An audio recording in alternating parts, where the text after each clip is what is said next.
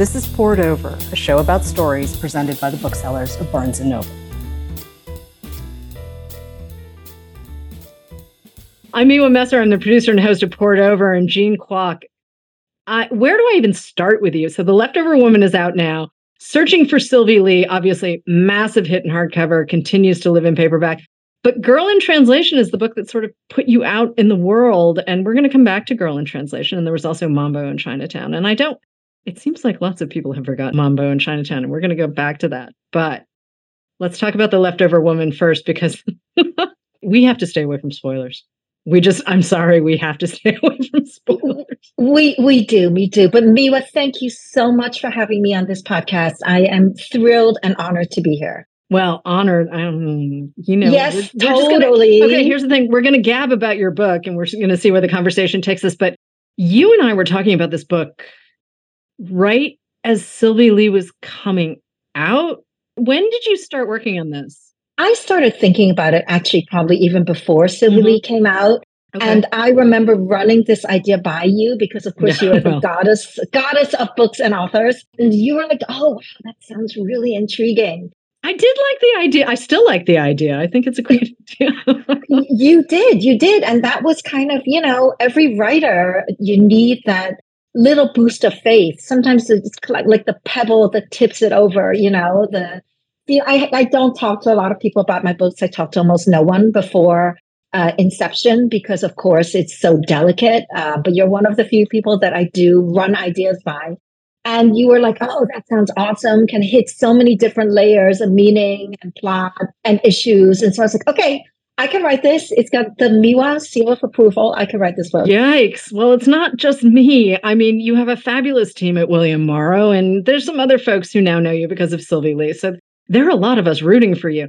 But we are going to talk sort of in a little bit of an elliptical conversation again, because we're not, we've got you know, a couple of women and a child and some men, some of whom are good and some of whom are not so good. But it is layers upon layers upon layers. It's an immigrant story, it's a story of marriage and family and what you get and what you can't. And where do we start without giving anything away? well, I, I, guess we could start with the pitch, which is okay. that it is two mothers, mm-hmm. two worlds, and one impossible choice, right? So as you know, The Leftover Woman is about what happens when a young Chinese woman named Jasmine is told that her baby died shortly after birth and she grief stricken. She mourns. But then she finds out that her daughter had not died, but actually been given away for adoption to a wealthy American couple by her own husband, you know, a casualty of China's one child policy. And when the book opens, she has followed her daughter to New York City to get her back. And we're going to leave out some of the details of Jasmine's experience in New York because the way you pull together these two storylines is really it's very clever. But there's a little bit of publishing send up. I mean, we're not quite in Yellowface R.F. Kuang territory, but there were some moments where I was laughing maybe a little harder than you might expect. And I think you know exactly what I'm talking about. But when did you decide to pull in publishing the way you did? Well, so indeed, um, the book is told in two points of view, right? From the birth mother, Jasmine Yang's point of view, and from the adoptive mother, Rebecca Whitney's point of view. And Rebecca is indeed a high level publishing executive. And, uh, you know, I have to say from the very beginning, I knew she was in publishing because I just thought it's so fun to talk about publishing. And, I, you know, it's obviously something I'm obsessed with and know quite a bit about. Rebecca is, of course, extreme in that she is not only in publishing, but she's also comes from a very wealthy family. And so, you know, not that people should think that all publishing executives live in a penthouse on Park Avenue but Rebecca does. Right. And, you know, Ben, there, there is a kind of old school publisher that mm-hmm. really did come from money. That was the kind of thing that you did. It's one of the acceptable fields um, to go into. And so it was really fun to write Rebecca because she is, you know, she's flawed just like Jasmine is. She is privileged in a lot of ways and doesn't know her own privilege, but she's also a good egg deep down, mm-hmm. she really is, and she really loves her adopted child. Yeah, and both of these women have very distinct, very complex character arcs. And uh, here I go dancing around stuff again. But uh, the way they intersect is not something I'd actually seen before. So I was really kind of excited to see that you had thrown in a pretty big twist early on. So if you're mapping out, right, because this is a really different book from Girl in Translation, right? Like that, that was based on your personal story, but also what you were doing with language there and and contrasting how native Chinese speakers experience the world versus, you know, learning English versus English speakers, et cetera or native born English speakers, I should say. And here we've got kind of a straight up what's going to happen. I mean, do we call this a thriller? Do we have to put a label on it? Can you just call it a really fun, propulsive read? Well, you know, I, I don't know about labels. What I thought was really fun about writing this book is that it can be read, The Leftover Woman can be read as a propulsive, suspenseful family drama just based on plot alone. But what I found interesting to do is that that big plot twist, you know, there is a really big twist in it. Yes. It's, you know, it's a genre plot twist, right? It's right. one that you find in commercial fiction sometimes. Right. But it's used in this book in a really literary way, I think, mm-hmm. because it's actually used to depict the white gaze. Like it's actually a way to represent how we see people from the inside and from the outside. And I think that readers who have finished the book will know what I mean if they really think deeply about the twist. It's not a twist just for the twist's sake. It's a right. twist that is saying something about the way we perceive immigrants, women, people of color, um, and the way we don't perceive them. You know, it's about women and being seen and how mm-hmm. women are seen um, sometimes and sometimes not, and sometimes seen for the physical attributes or not seen at all because of class, money, whatever.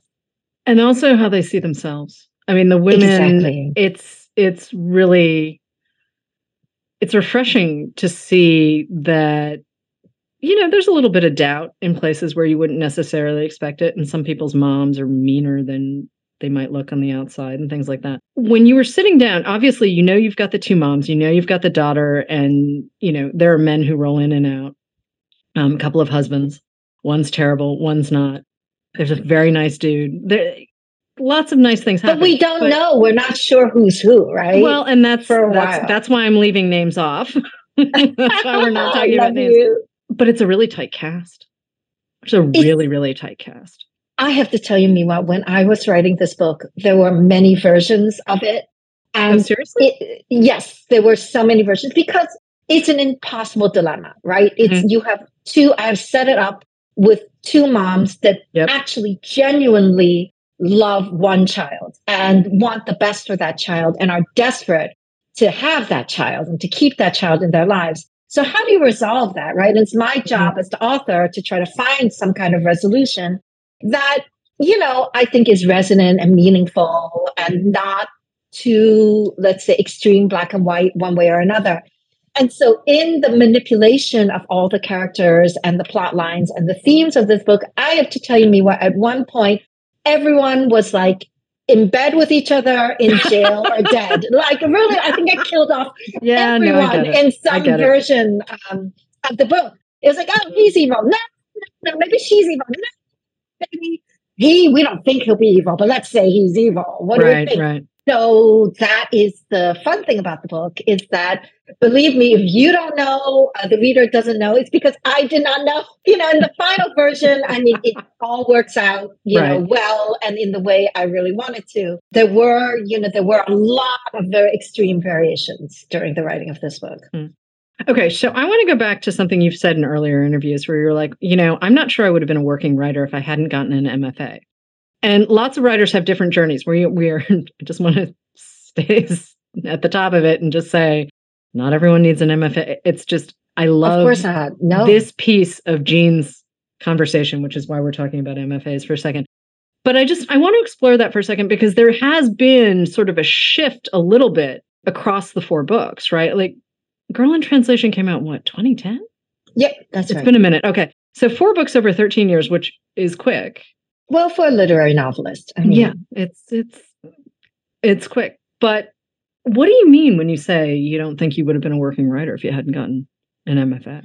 Well, I definitely don't mean that everyone should get an MFA or that you need to get an MFA to be a working writer, because I think that um, it's really a lot of money.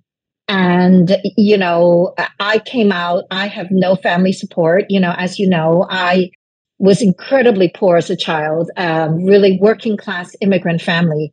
And so, you know, that debt had to be paid off and it, it's a real huge burden. So that's not something to be underestimated. I mean, you're not getting like an MBA, like where you're going to come out and earn like a ton of money. You're going to a very uncertain field, uh, wanting to be an artist and wanting to be a writer. So it's not for everyone. I definitely don't think it's necessary for everyone. But for me, you know, I think, you know, because I come from a background where we really were working class and I worked in a factory as a child. I lived in an unheated apartment in Brooklyn for most of my childhood. My main goal in life was actually to, um, you know, have a job and have a heated apartment in New York City. That was really all I wanted. all I wanted. That was like my only dream. It wasn't really until I miraculously found myself at Harvard that I realized, okay, maybe I won't be sent back to the clothing factory in Chinatown to work for the rest of my life. Maybe I can do what I really want to do, which is to be a writer. And so I, of course, was really passionate and dedicated about being a writer, but I did not know how. I did not know how, and I didn't know how to carve out the time for it. You have to make ends meet. I was working like all the time. And going to the MFA program at Columbia, it just gave me those two years to write and to think about writing and to be among writers and to recognize that writing is a real thing that a person could do. It's a real life that you can pursue. And for me, that was what was so important. I mean, as in terms of, you know, my development over four books from Girl in Translation to The Leftover Women, I think that, you know, definitely my structures have become more complex, as you can see from the intricate structure of The Leftover Women, which I hope still reads seamlessly but in order for me to make it work, there was a lot of plotting of time and, you know, I have timelines and graphs and everything day by day so that I make sure that actually it all does work um, in the real world. But I think that my obsessions have remained the same. You know, I think from Girl in Translation to Mambo in Chinatown to Searching for Sylvie Lee to The Leftover Women, I'm talking about race, women, language. And you mentioned in Girl in Translation, I play with language as I do in Searching for Sylvie Lee, where when one person is thinking in Chinese and they don't speak English, the reader doesn't speak English as well. You know, the words are like in italics. In, I mean, I'm still playing with language in The Leftover Women because we Completely. see Jasmine, in Jasmine's narration, she's thinking in Chinese. And yet, in the parts of the book where we see her from the outside, she is a completely different person and her English is far from perfect. So we are still shuttling back and forth um, in language in that way. Yeah, I have to say the few times that I really noticed that she was speaking, I, I was taken aback because I was so used to being in her head, knowing full well that she's speaking in Chinese, mind you, but at the same time, the the fluidity of her thinking and her expression and everything else. And then, you know, she's speaking to someone in English and it's like, oh, right. Right. Because I also tend not to hear people's accents. I mean, I just, I grew up around a lot of non native English speakers. And I remember people saying to me when I was younger, they're like, your mom has an accent. I'm like, what are you talking about? like, and I grew up in a place where people really had accents. And I'm like, what? no. And yeah, she probably did, if I think about it hard enough. But like, I just don't hear it at all. And it's wild to suddenly have that moment where you can see someone living. And it's something I love in books, right? Like this whole idea of living in translation. And what does that mean? And how do you belong? And where do you fit? And everything else? And how do you translate yourself? Right? It's not just the language. And we see this both in Jasmine and Rebecca. Whether or not we agree with what they're doing, we understand why they're doing it. But how much fun did you have mapping this out? I mean, I understand that you've also got to like do the work and make sure all of the plot lines work, but you got to hang out with some pretty interesting folks. Yeah, no, it was it was a blast. And I love what you just said about language and translating ourselves because one of the big themes in all of my books is indeed how our interior self is so different from our exterior self and how you know a person like Jasmine and like Ma in Searching for Sylvie Lee who when we're in their chapters and they're thinking in Chinese has such a complex deep profound you know, way of looking at the world that we're totally absorbed by. And then you switch out of their POV and you see them from the outside and you realize, oh my God, she looks and seems completely sounds completely different. And I think I mean, I think it's great that you don't hear accents, but people do, you oh, know. Yeah, as, no, I know I'm a weirdo. Yeah. yeah, well, no, as a person who used to have an accent, you right. know, as a first generation immigrant, I really struggled with that mm. accent, and my my family, my entire family has accents, and you see people judge you, and oh, you know it's not yeah. conscious. It's right. not conscious, but it's just a kind of you know they peg you kind of on the education, you know, material hierarchy, um, and you know you drop a couple of rungs if you've got that heavy right. accent. Yeah, which is always kind of fascinating to me because if you think about it, a monolingual person has a different experience of the world than someone who may speak more than one language. It's yeah, that that particular piece of judgment is always a little eyebrow raising for me because I'm like, you know, as someone who does not actually speak Chinese well, when I've tried to navigate in Chinese, I'm like, wow. wow, I don't even sound like a toddler. I sound like an American who really is just completely out of her league there are other places where I'm fine. Don't misunderstand me, but like I specifically think about that because I have a cousin who likes to tease me. He's like, seriously, can we just stick to English, please? I'm like, yes, yes, we can. yes, absolutely. At, least, at least you're trying, right? And I think one of the things that happens to us Americans is that we have the great good fortune to speak the international language. And so everywhere we go, if we travel abroad, everyone bends over backwards to speak English to us. And it's very easy to get into this mindset of thinking, oh my gosh, you know, I'm so much better than everyone else because I can travel and my language is perfect and theirs isn't. And indeed, it's not till you think, well, how good is my Russian actually? That you realize, right. wow, they're actually doing an amazing job and I am judging them, um, you know, maybe unfairly.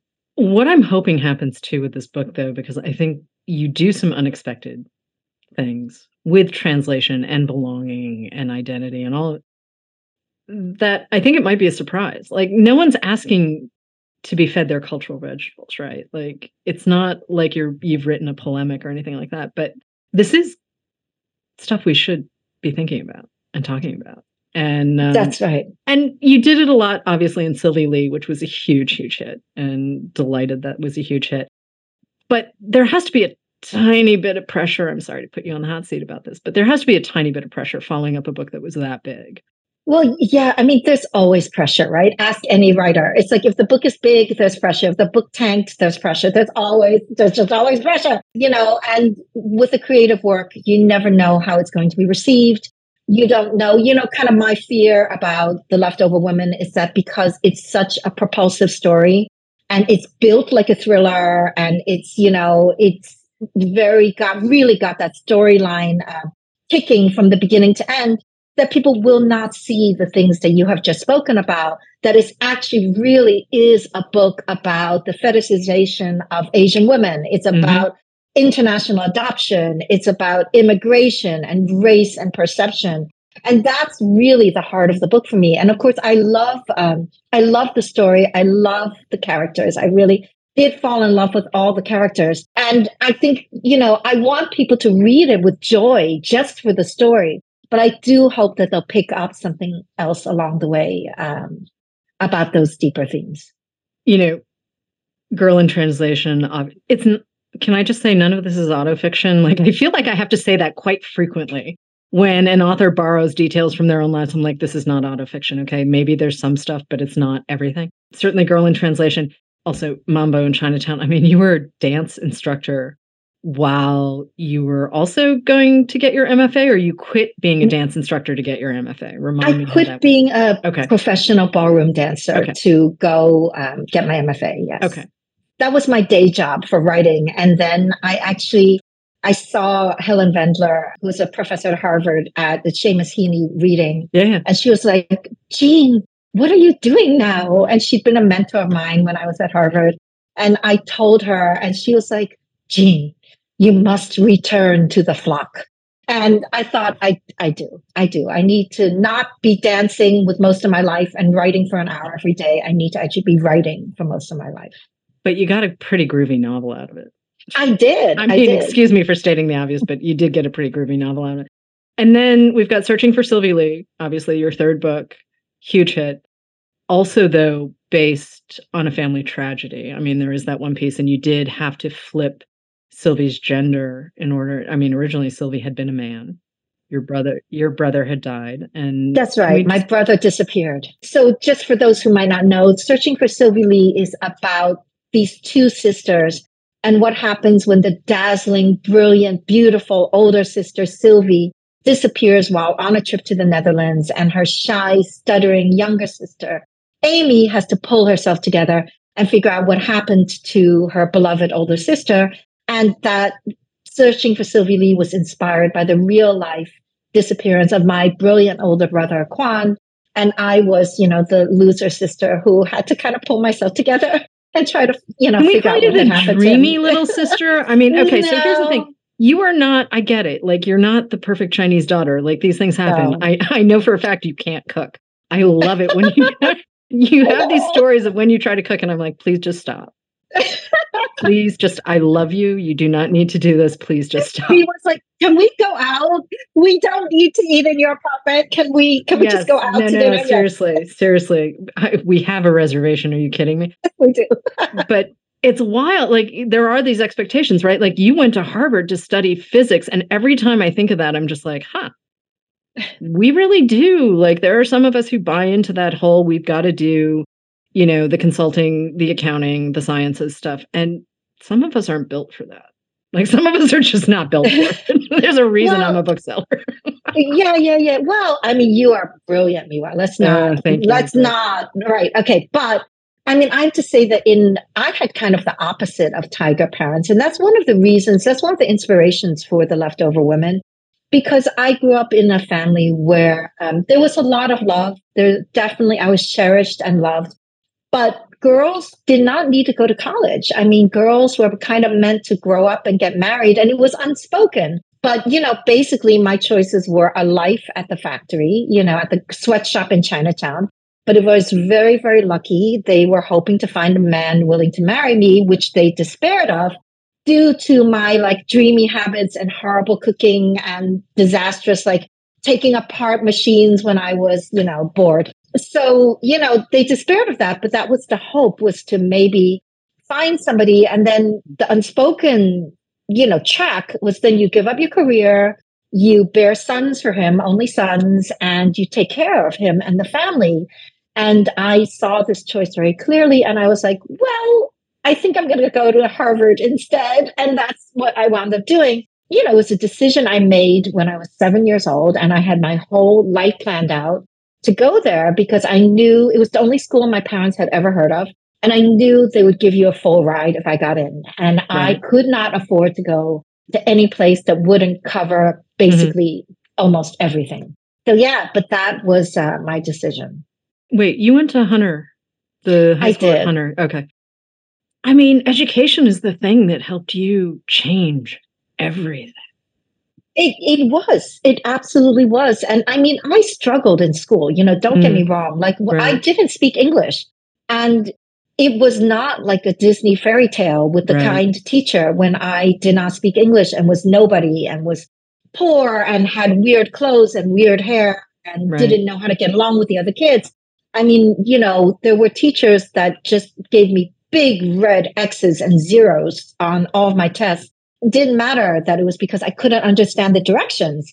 And I remember, you know, being in school and like looking at the higher level readers and being like, Mhm. oh, I wish I could be like in a better reading group than the lowest one and just not not being able to do it. But indeed, I mean, I was really lucky that I started doing better once I started learning English. And I tested into Hunter College High School, which is a public school for um, gifted kids on the par with Stuyvesant and Bronx Science.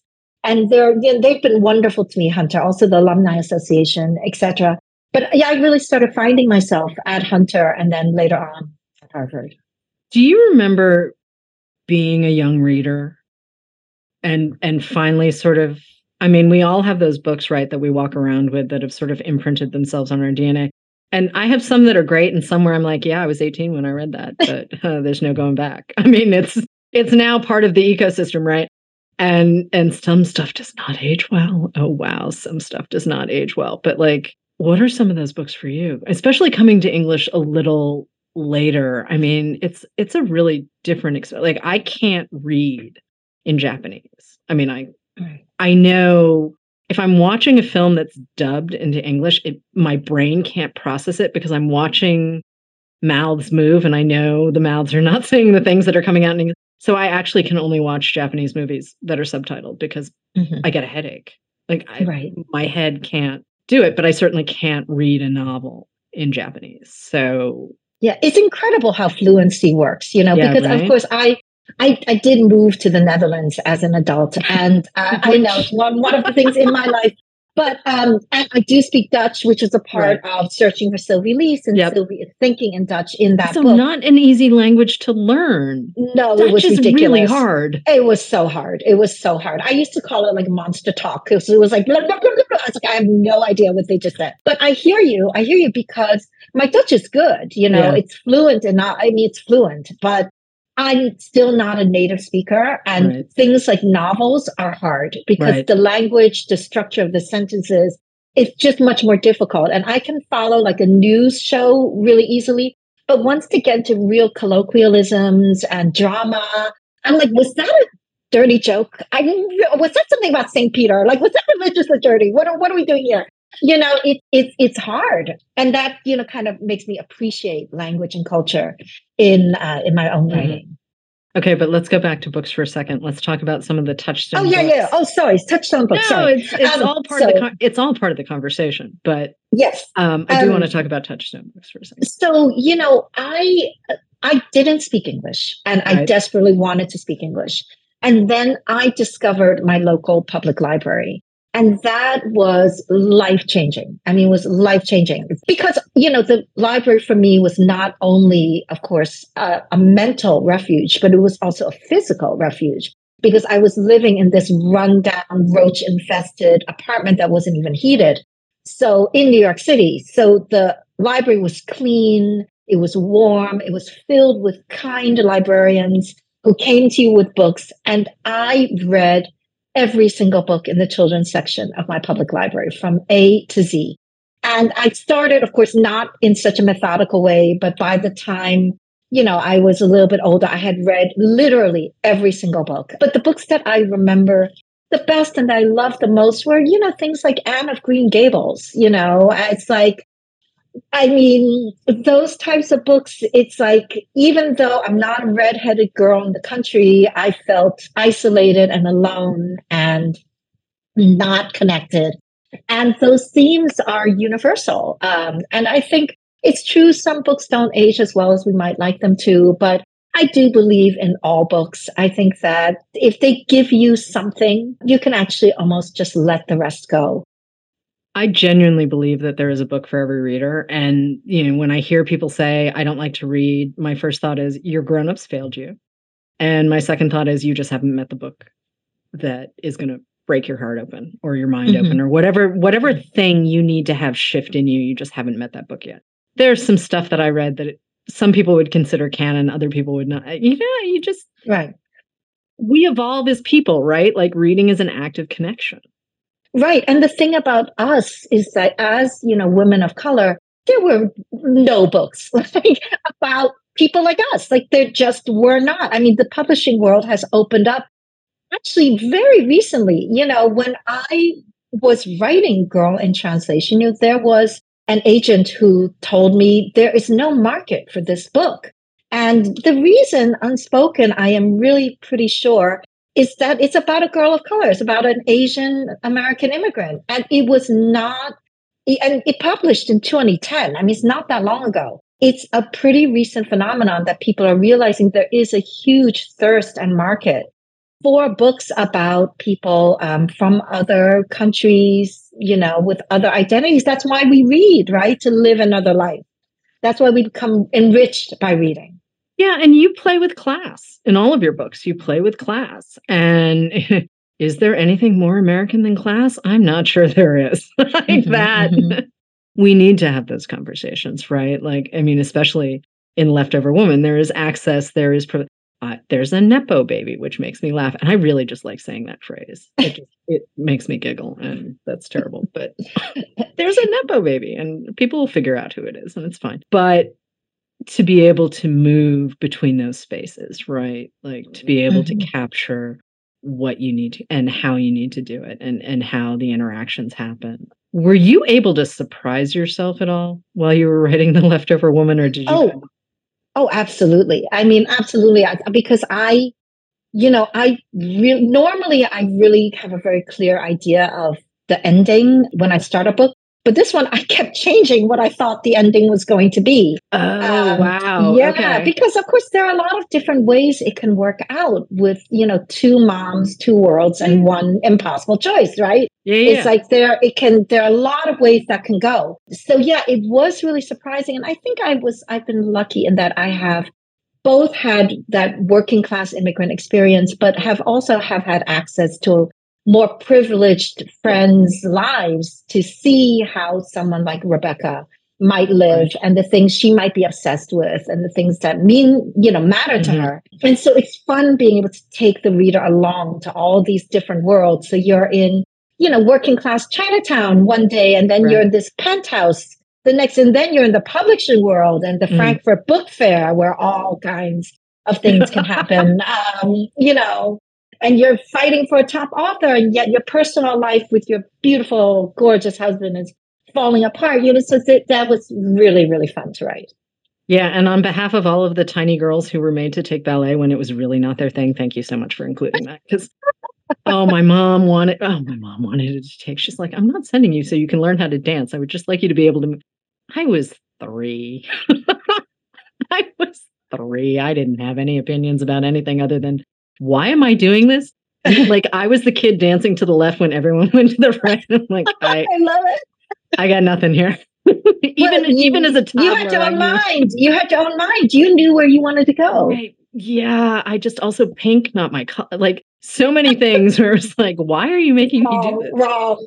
Even asking questions at three, going, yeah, this I don't. Mm, and the big tit. Oh, yeah, it's a whole pack. I've seen the photos. I have no memory of this. Obviously, I've seen the photos. I'm like, yeah, that doesn't seem like a good idea. And of course, we're bumping up against time. But hey, what have you been reading lately? What have you been recommending to people? What do you love?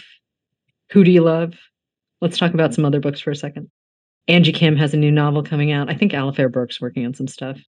They're oh, yeah, yeah.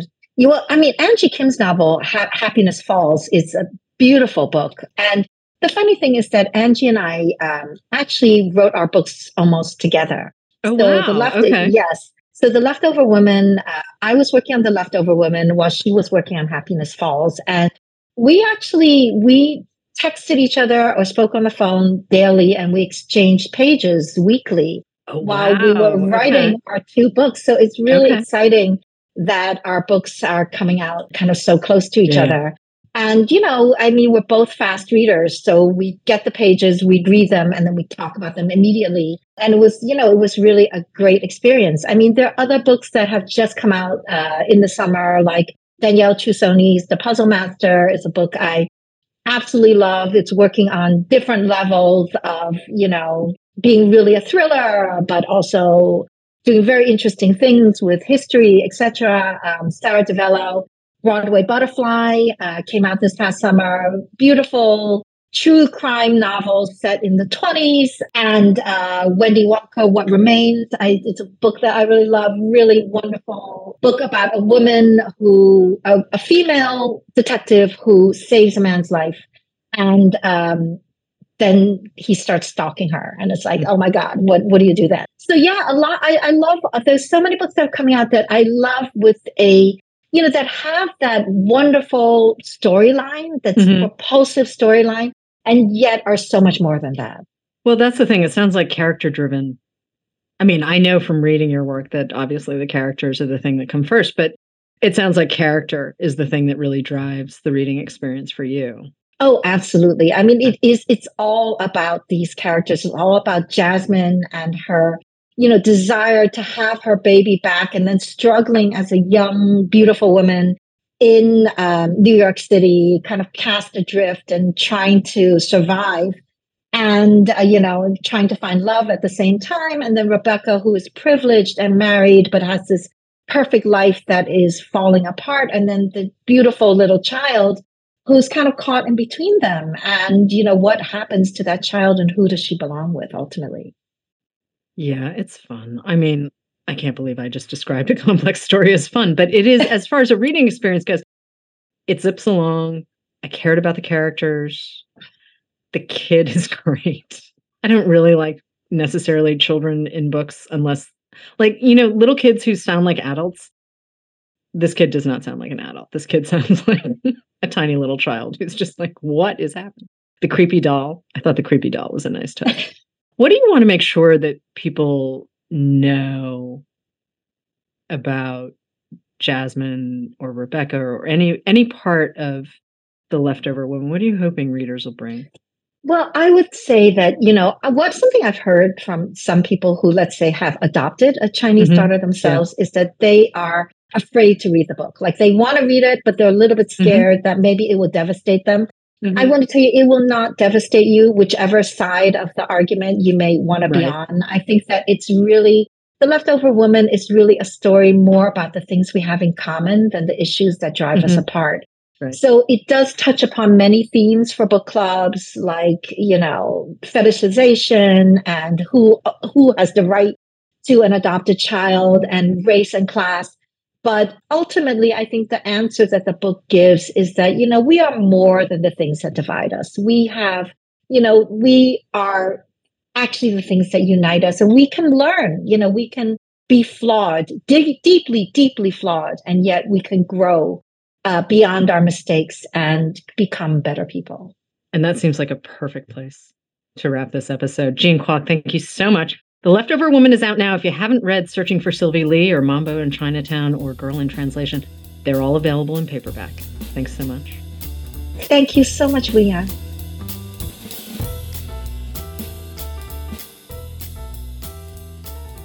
Hello, readers. It's time for another TBR Top Off. We're going to recommend a couple of fantastic books to pick up when you stop in for your copy of The Leftover Woman. I'm Mark at my Barnes & Noble in Cincinnati, but I have two fantastic booksellers who are going to take it away, and I'm going to have Madyson kick us off. Madyson, go right ahead.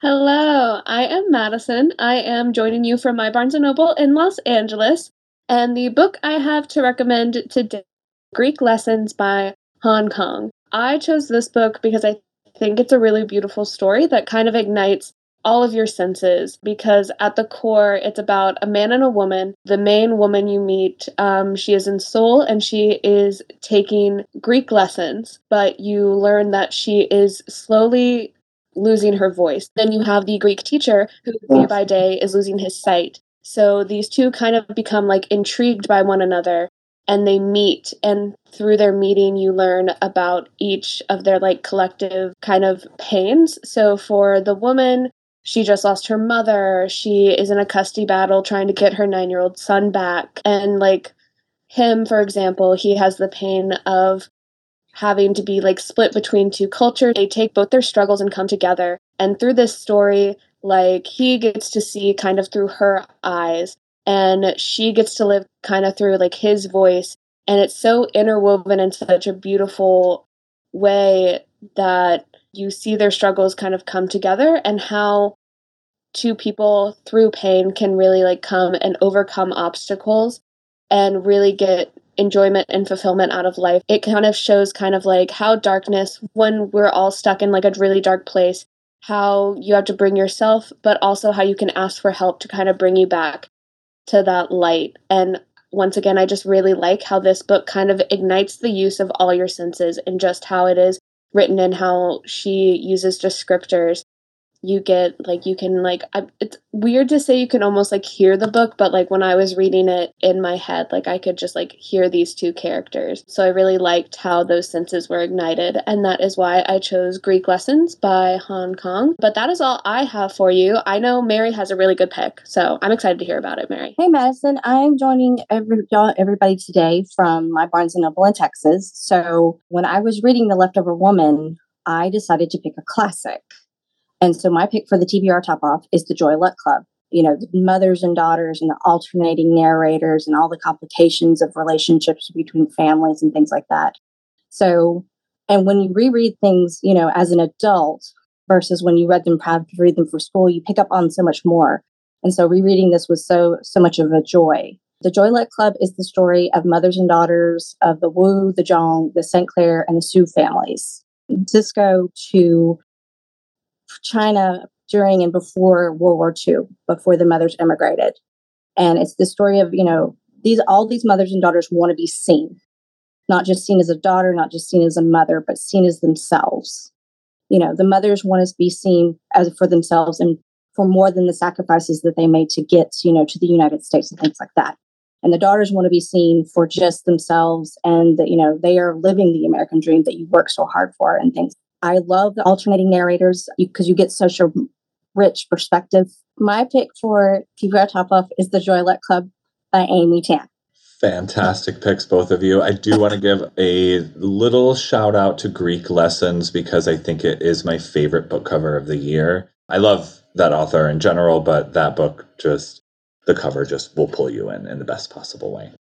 Uh, but that is all we have for today. Thank you both. And thank you, listeners. Please make sure to give us a rating and subscribe so you never miss an episode. You can also follow us on our socials at Barnes & Noble. Pretty simple. Madyson, where can we find you? You can find me at my store, which is BN Events Grove. And Mary, where can we track you down? You can find me at my store at BN Beaumont TX. And you can find me at BN Westchester. Thanks for tuning in, everybody. Happy reading. Goodbye. Thank you for listening. Poured Over is a Barnes & Noble production. To help other readers find us, please rate and review the show wherever you listen to podcasts.